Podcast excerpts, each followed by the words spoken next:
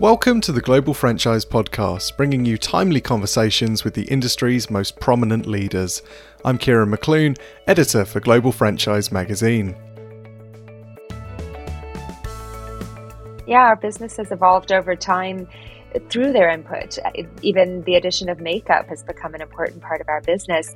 That was driven by franchisees saying, we really need to be offering this service because it goes hand in hand with blowouts and, and what our customers are looking for. Sometimes franchise brands can ride the line between multiple industries to ultimately create something completely new and fresh. One such example is Blo Blow Dry Bar, which positions itself in both the wellness and beauty markets to deliver blow dries and other beauty services to its customers, with a focus put on the experience that its guests receive. The brand's CEO, Vanessa Yakobson, knows a thing or two about delivering exceptional customer service. She has grown the brand since acquiring it with her partners in 2009, and over the next 13 years, Vanessa and her team developed Blo from a humble Canadian concept into an international powerhouse. This year, Blo is celebrating its 15th anniversary, so what better time to catch up with Vanessa to reflect on the brand's successful past and look forward to its ambitious future?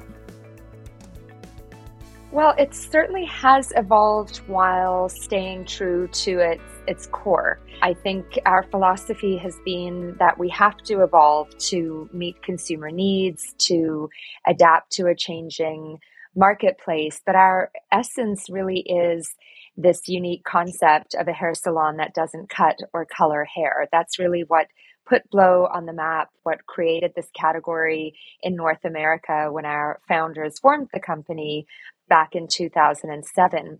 So over time, we've evolved our services. Makeup is a big piece of our, our business offering today. Um, we've incorporated new services as our vendor partners have innovated their own product lines. And beyond that, we've also really come to understand more and more how our business offering is not just about gorgeous hair and beautiful makeup. It's very much about the wellness experience. We're at this kind of conversion of beauty and wellness. So as we've become aware of that and and come to recognize more and more and more recently how important wellness is to the consumer, we've sort of shifted in some ways how we do business, how we deliver our services. So all in all, we've stayed true to our core, stayed true to our, our roots and our brand essence and, and brand promise, while also making sure that we're continually evolving and adapting. Great. Well, I'd, I'd like to return to the idea of the experience provided by the brand in just a moment. But as you mentioned there, the brand was first founded in 2007, and then a couple of years later, you and your partners um, acquired the brand in 2009. Yes. And I was just curious, Vanessa, to learn a little more about what kind of attracted you to the brand when it was still in such a its infancy. You know, it was a very emerging concept at the time. What drew you towards it? So the prequel, the backstory, if you will, is that we had a children's hair salon concept that my husband and our business partner had started here in Toronto. So we were already in the multi unit hair salon space. Um, that chain had grown to a combination of corporate and franchise locations. And my husband also had experience in another hair salon franchise concept through um, another business group that he was involved with. So when somebody told us about Blo Blow Dry Bar in 2009, it was two years old and had three locations, all in Vancouver, Canada. Um, and so, coming from that perspective of knowing the hair salon space so well, my husband and the team really recognized quickly what a novel concept this was. And when we did a deeper dive and realized how successful it was with those three corporate owned locations in Vancouver, it was a really attractive proposition. So we acquired the company in 2009. We turned it into a franchise because the team, having experienced this world of a combination of corporate and franchise locations, really felt that they wanted to um, pick one path forward. They didn't want to have that kind of conflict of interest at the head office level. So, franchising was deemed the right strategic approach.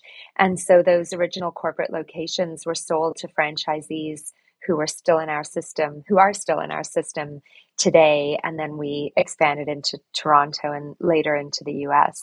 So that's the backstory.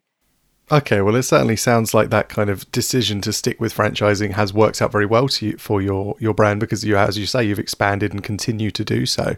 Um, but as you you mentioned up top there, Vanessa, it seems that the appeal of Blo Blow Dry Bar for both franchisees and customers of the brand is this kind of experience provided, as much as it is the services, of course, and the wide service offering you have.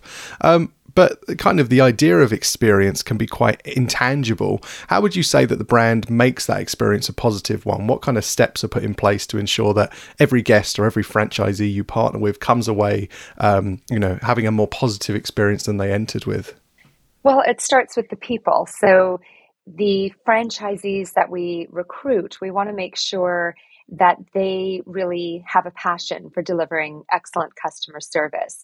Many of them have experienced our business or competitive businesses from a customer perspective. So they do have an inherent understanding of what the customer is looking for. So we try to recruit people who really are focused on the importance of delivering exceptional customer service. And that extends to the people that they recruit for their teams. They know that they need to find talented stylists and makeup artists who also have a passion for delivering exceptional customer service. So it starts with the people and then it is about making sure that our systems and protocols that we train to are designed to deliver that really wonderful guest experience. And what makes it interesting and, and challenging is that the experience that a guest seeks on any given day can vary. So uh, one customer might be there because she's a busy career woman and she just wants the convenience of having someone else do her hair while she catches up on work in the chair. And it's about that quick, convenient service. Uh, another woman might be there in the middle of the day while her kids are at school and she's looking for some me time, some pampering. And so she wants to be able to relax and enjoy and be taken care of. Um, there might be another group of women who are in because they're getting ready to go together for a girls' night out or a bridal party or a mother coming in with her little girl for some mommy daughter time. So the experience for the customer can vary and it can vary for the same customer on different days. So it really is about helping our staff understand how to tap into what the customer is looking for so that they can deliver you know does the customer want to engage? Do they feel like a chat or do they just want their quiet time in the chair? So really training to um, recognize and appreciate those those different moments for the customer and how to deliver them Absolutely, and that makes a lot of sense because the idea of, you know, people first recruitment is something that all industries are kind of looking for nowadays because that personal touch is so important. But I'd imagine it's increasingly so for a brand like yourselves, where that one-on-one, quite intimate service is, you know, it is the the cornerstone of what makes everything else successful.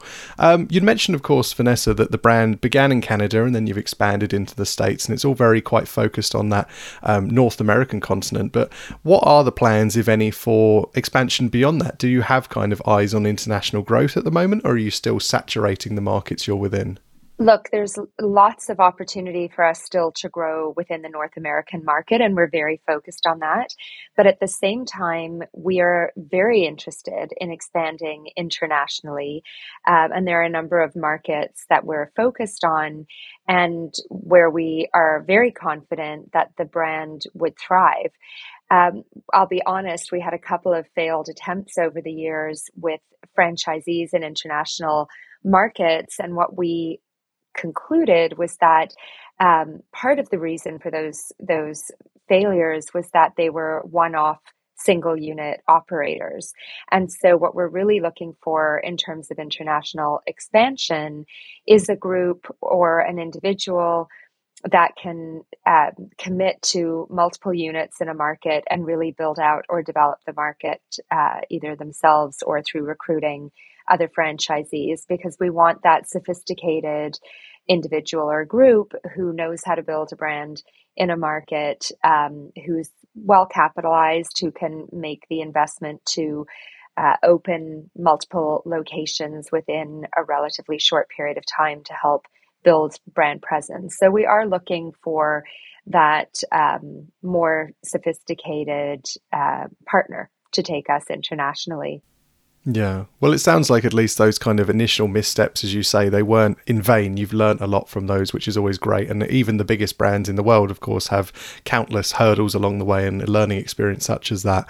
Um, just in terms of while we're talking about kind of the future development of the Blo Blow Dry Bar brand, um, how involved are Blo's franchisees themselves in making decisions about the future of the franchise? Is it kind of a, a, a group kind of collaborative enterprise, or is it more the franchisor is driving that development?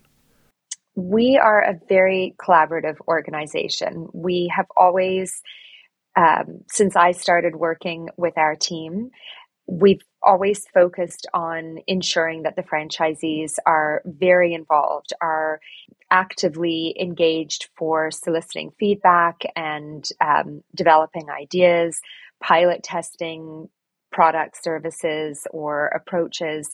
So, yes, we really do pride ourselves on being that collaborative culture. So, we have a very open door policy, uh, if you will. Our franchisees know that they can communicate with any member of the corporate team at any time to share feedback, to share ideas. We are frequently sending out surveys to our custom to our, our franchisees. I nearly said customer because we really do consider our franchisees to be our customers, our, our head office team. Uh, we believe wholeheartedly that we are in the customer service business and our franchisees are our customers. So if you want to serve your customers well, you've got to really be in touch with them and really have your finger on the pulse of what it is that they're looking for, what's important to them. You want to be engaging with your customer because they're on the front lines experiencing the business in a different way. So they're going to know what's working, what isn't working. They're going to be that wealth of ideas um, to to help move the business forward. So yes, we're very collaborative and actively seek out those opportunities to engage with our franchisees. And yeah, our business has evolved over time through their input. Even the addition of makeup, which, as I mentioned earlier, has become an important part of our business, that was driven by franchisees saying, we really need to be offering this service because it goes hand in hand with blowouts and, and what our customers are looking for. Yeah, no, that's really great to hear. And it certainly sounds like you're practicing that kind of servant leadership mentality that I know a lot of CEOs and leaders are really striving for at the moment, particularly in franchising, where you want to support a, a wider network.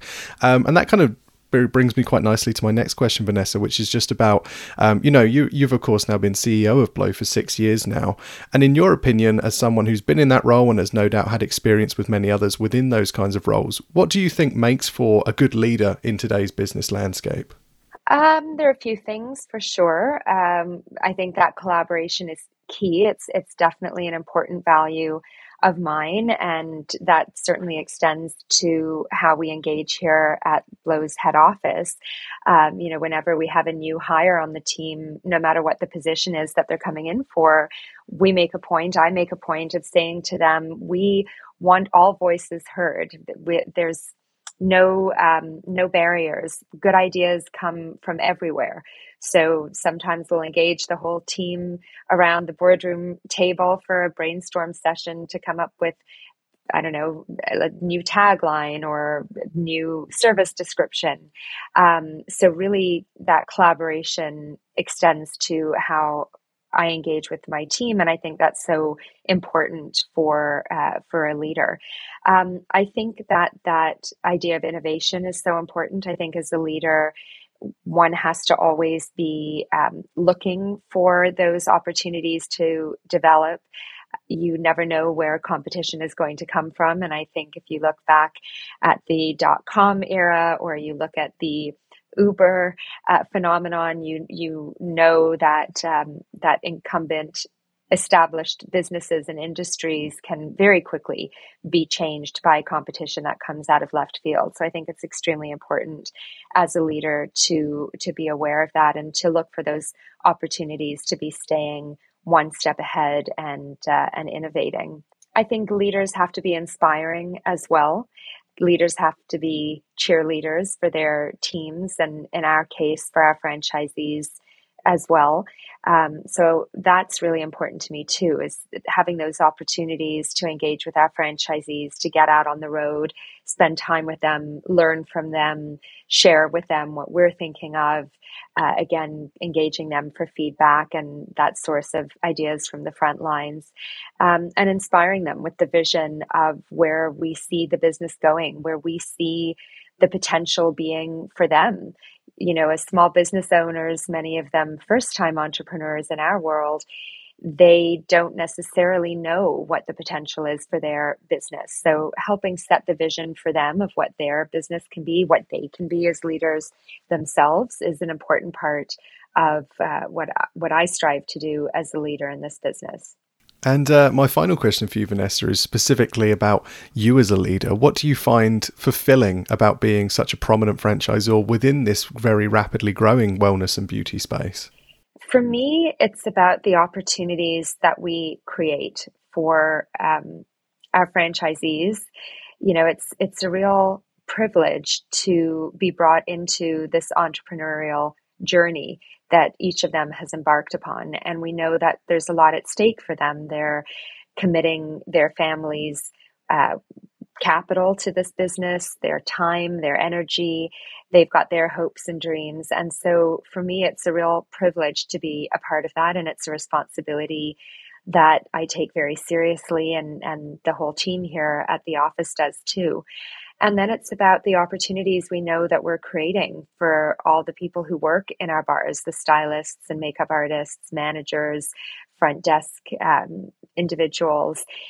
We create really wonderful career opportunities through our business, opportunities for people to grow and develop and earn a great living and have fun and be part of really wonderful teams of individuals at each location. So to me, that's so much a part of what brings me joy in this business. And then, of course, our customers. Some of my favorite moments are sitting in our bars watching a customer walk in and she walks in like it's any old day and she walks out with a smile on her face and a bounce in her step and she's tossing her head and it sounds like a cliche but it really is a transformative experience at the services that we deliver so all of that is just so fulfilling to me. It's a joyful business. You know, we're not curing disease. I wish we were, but we are making the world a, a happier place one blowout at a time.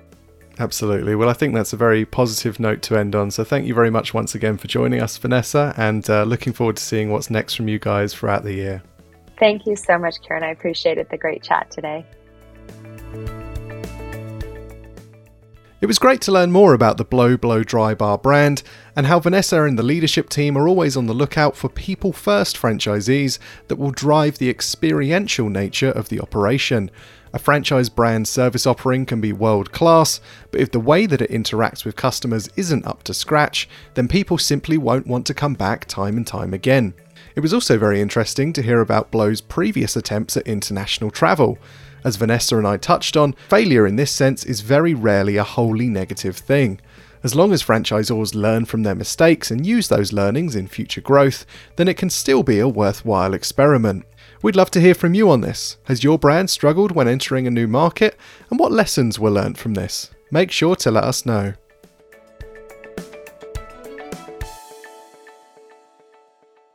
If you like the podcast, subscribe and recommend it to your friends and colleagues. Or even better, leave a review or a simple rating on Apple Podcasts or wherever you find your pods. To keep up to date with franchise news and have it put into context by the global franchise experts, subscribe to the magazine, hit us up at globalfranchisemagazine.com, and follow us on Twitter, Facebook, and LinkedIn today.